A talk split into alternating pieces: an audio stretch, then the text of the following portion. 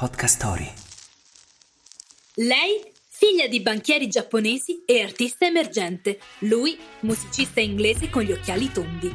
Poco in comune, dite? Chiedetelo ai Beatles. Il 25 marzo del 1969, Yoko Ono e John Lennon danno il via ad Amsterdam al primo bed-in per la pace. Wake up! Wake up! La tua sveglia quotidiana. Una storia, un avvenimento per farti iniziare la giornata con il piede giusto. Wake up!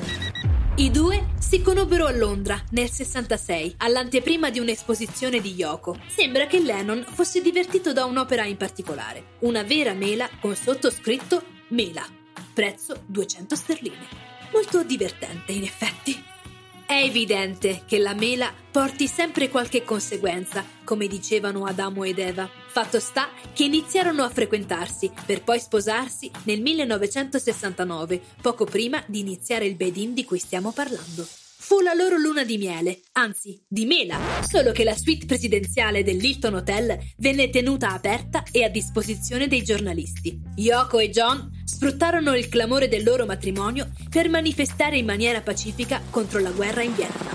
I novelli sposi, in pigiama e a letto per tutto il tempo, si offrirono alla stampa parlando di amore e pace, deludendo tutti quelli che si aspettavano qualcosa di più scandaloso replicarono a Montreal in maggio e oltre all'enorme eco mediatica, quell'evento diede vita alla canzone ormai iconica Give Peace a Chance. Tutti felici e contenti, insomma? Quasi, visto che dall'incontro dei due eccentrici artisti nacquero canzoni e idee, ma iniziò anche la fine dei Beatles. Ma questa è un'altra storia. Qualche astro ci deve aver messo lo zampino in questa giornata, visto che nel 1947, oggi, nasceva un altro artista poliedrico e incline al clamore, Reginald Kenneth Dwight, più noto come Elton John. Ed ecco una frase che forse lui apprezzerebbe. La frase del giorno. Ti viene data solo una piccola scintilla di follia. Non devi perderla. Robin Williams.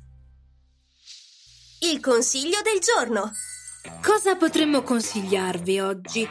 Ah, sì, una bella serie di racconti horror. Come? Perché? E perché no? E in bocca al lupo, Mannaro ovviamente.